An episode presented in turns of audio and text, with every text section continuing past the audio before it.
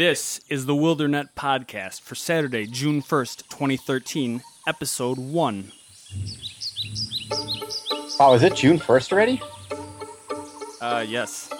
Yes, it is. That's right, this is the Wildernet Podcast. This is our very first episode. I'm Shane. I'm Eric. And this is the podcast where we rediscover nature in a digital age. So, what you got going on over there, Eric? Well, you know, again, I'm shocked that it's June 1st because it definitely doesn't seem like it's June 1st. It won't stop raining, and this next week here in Wisconsin is forecasted to be a high of 60-ish. Yeah, it's been raining a lot, I would say, where we're from, which is Wisconsin.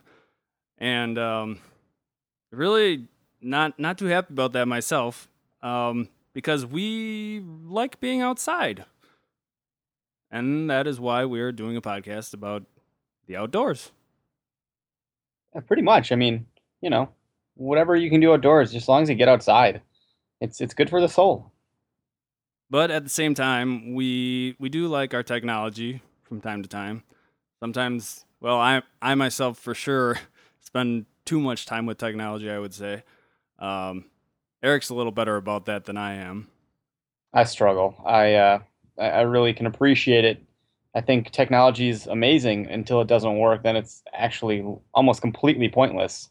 And the fact that we've become reliant on something like that is bewildering to me. So I really like to try to get outside as much as humanly possible, considering our weather and climate here in Wisconsin. Yes, exactly. And I definitely try to look for the better days to head outside. I like to run, go out for runs pretty frequently. And I do find it difficult when it's either raining or, you know, cold outside. But, you know, sometimes it's good to just get out there regardless of the weather. Sure. Yeah, whether it's grilling, fishing, I mean, you name it. Just spend some time out there. For sure. So what do you got going on, Eric? Well, you know, one of the things that I've actually been trying to do to get outside more is started planning a Boundary Waters trip in northern Minnesota, and that borders Canada and the United States.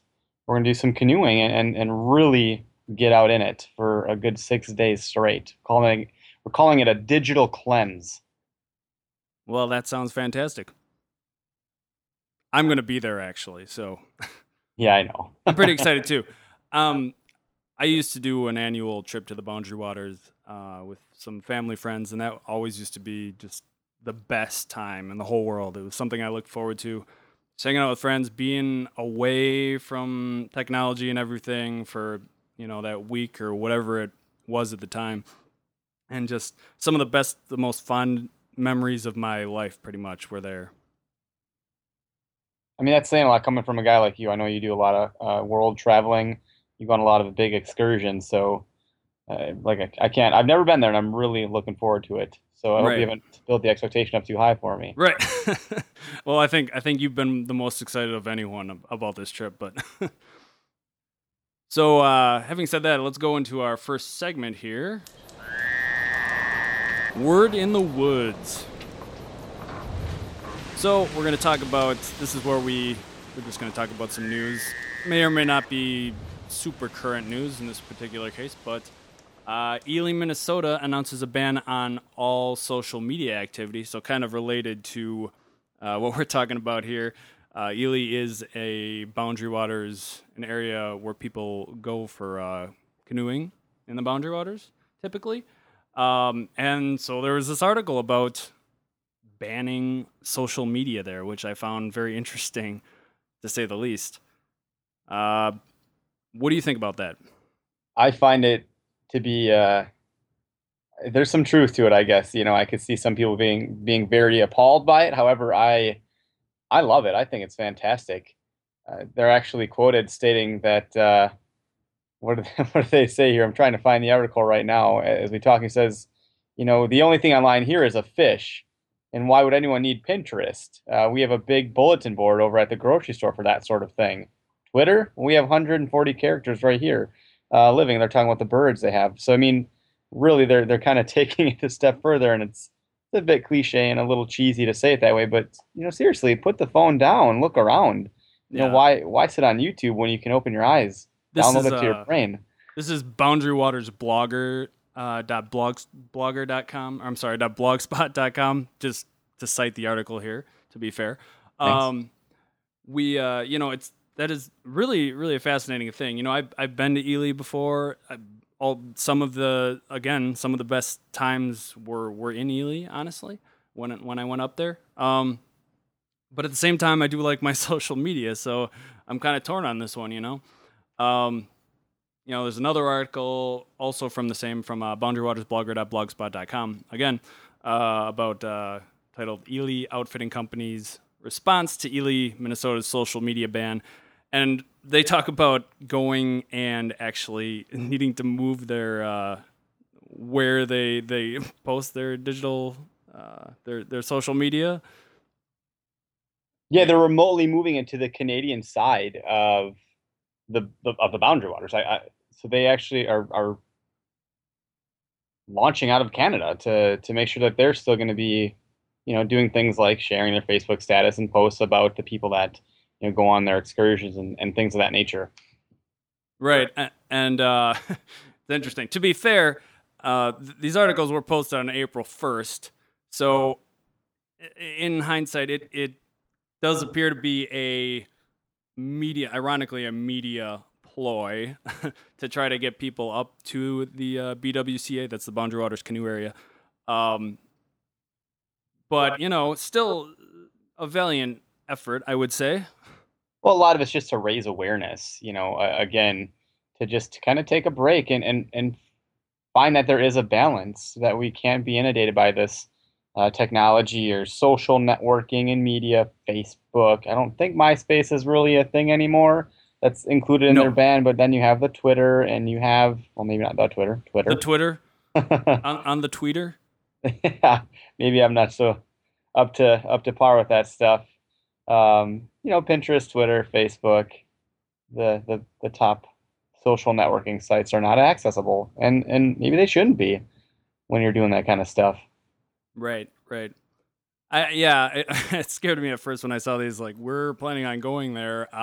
Is this going to be a problem? I'm sure we'll all be taking our phones, but I'm sure we will also be on them very limited anyway. Yeah, if anything, maybe just for the camera, but then right, we're not posting that picture to Facebook, right? Well, right. I it's been a while since I've been up there, but I'm guessing it's still, there's probably not a lot of cell phone towers around there. I hope not. All right. Well, hey, the next thing we want to talk about is the activity of the week. The Activity Week brought to you by, well, no one today because we don't have any sponsors. But if there's anyone out there that would like to sponsor our show, please get in touch with us. We will. We'll be don't touch us. We'll be providing our email address a little later in the show. So our activity of the week is actually, no surprise here, canoeing, which is exactly what we'll be doing up in the Boundary Waters here in a couple months. Well, yeah, hopefully more canoeing than portaging, right? Yes. Well, portaging can be fun. No, not at all. Portaging is really kind of a pain. Now, mind you, it's been a while since I've done it, and I think I can probably do a little better than when I was a kid when I used to do this. But yeah, they just call it work. Portaging is a thing. They measure them in rods, which okay. Darn if I can remember what one rod is equivalent to now. I think it's an olden term they used to use, but we'd get some of these mile-long portages once in a while, and those were just, and it wouldn't be so bad if you weren't carrying a heavy canoe over your shoulders and you had all these packs and stuff, pack on your back with the canoe, and then sometimes. A lot of times, actually, the portage would be swamped. It'd be all mucky and just, not to talk about all the negatives right off the bat. But that's the stuff that builds character. That's what I like. Those are the stories that you get there. Right. Well, canoeing itself, was a lot of fun. You get out there and it's just super tranquil and just peaceful. Occasionally, you know, my buddies will be up there and we'll be in races or something, or trying to knock into each other or whatever. But generally, very, very fun. You get up there, you know, canoe for a while. You find a good campsite, one that's not taken already, and you set up camp and just hang out. Really, I mean, have a good time, build a fire, cook some stuff, go fishing, whatever it may be. Yeah, how is the fishing up there? You know, we used to do it. Didn't do it a whole lot, but you know, the little bit that we did, you know, it was a good time. We've caught, a family friend up there caught the biggest fish, you know, the biggest bass of his life was up there. So now you're getting me excited. See, we got to stop this Wildernet podcast and go get a line in the water today. Right. Well, maybe we'll see. Yeah, you know, it's a great time. I think you said you have canoed before, correct? Oh, yeah, lots of canoeing, whitewater, kayaking, actually in Oregon down the Rogue River. The Rogue River? Rogue River. I think it's actually a pretty well-known river in that area. It's been in a couple Hollywood movies, two of them that they told us about anyways, so a lot of big sturgeon down there and things like that too. You know, I saw a river that was in a movie once, actually. It was in Jackson Hole, Wyoming. I think it was like A River Runs Through It, some movie like that. It was actually... We actually visited the river that was there. Not to go off topic here or anything, but it's okay. I know. I think they said the movie that was filmed there had Kevin Bacon in it. Oh, is that the River Wild? Yeah, I can't remember which one it is. You might be right. I think that's definitely it. Yeah, I believe so, because Kevin Bacon I think he was the bad guy in that movie. He is a bad guy. Wow, I think he's a good guy right now in The Following, right? Oh yeah, well, okay, you got me there. Yeah, no, he's one of those guys who plays like both good and bad guys. I think we're getting a little off topic about Kevin Bacon. Let's steer this boat around, huh? No, you can't have enough Kevin Bacon. More bacon. You ever see Tremors? Anyway, so let's see here. All right, for our next segment here is Sound Off. Where we will potentially read emails of people that will email us. They can email us or send their voice memo attachments to wildernetpodcast@gmail.com. That's wildernetpodcast@gmail.com. Unfortunately, we don't have anything to read right now. But you can change that, you know, going forward from here. If you like. Only you. Can prevent us from not talking about what you have to say. Exactly. Yes. So please send in, yes, your emails or voice memo attachments, and we will try to read them on the show. I would really appreciate it. In fact, if you do send in anything that's relative to what we have, we'd be happy to feature a story that you have. In this case, if we would have had something maybe ahead of time or a little after the fact, we could share a story about your Boundary Water trip. Or canoeing or kayaking or anything like that, or Kevin Bacon, you know, really. Absolutely. Yeah. And along those lines, if you want to find us on iTunes, hopefully we can actually get this put up on iTunes and then you can start leaving us some ratings on there. That would be awesome. Preferably 5-star ratings. And, if you can leave us a 5-star rating, we will more than likely read it on the show. We will do that if it's 5 stars. If it's anything below that, maybe we'll draw out of a hat. And if it's 1, we're going to have to take into consideration why you gave us a 1. So please be descriptive. Please. All right. Moving on here, we'd like to talk about some little bit of shameless self-promotion. Eric, is there anything you want to tell the fine listeners about? Well, I'm glad you asked. I do have something, and it's a bit shameless. However, I think it's very valuable for anyone that does hunt in Wisconsin. I manage a public hunting enthusiast community page. It's a mouthful. However, it's very easy to find. It's facebook.com/wheretohuntwisconsin, spelled out. And then we also have the website, which is w2hwy.com. We have about 5,000 fans that really, I mean, they talk about where to hunt in Wisconsin. It's a really neat concept, a great idea. So again, no matter what you hunt, if you're thinking about that, go ahead, check us out. Appreciate it. There you go. You can find me in a few places. ShaveMadOx. It's kind of a strange name. I do, again, little less of the outdoorsy things. I sometimes stay indoors more than I need to be, but I make some music occasionally. You can find me on Twitter, Facebook, and my website, I guess, ShaveMadOx.com. How do you spell that, Shane?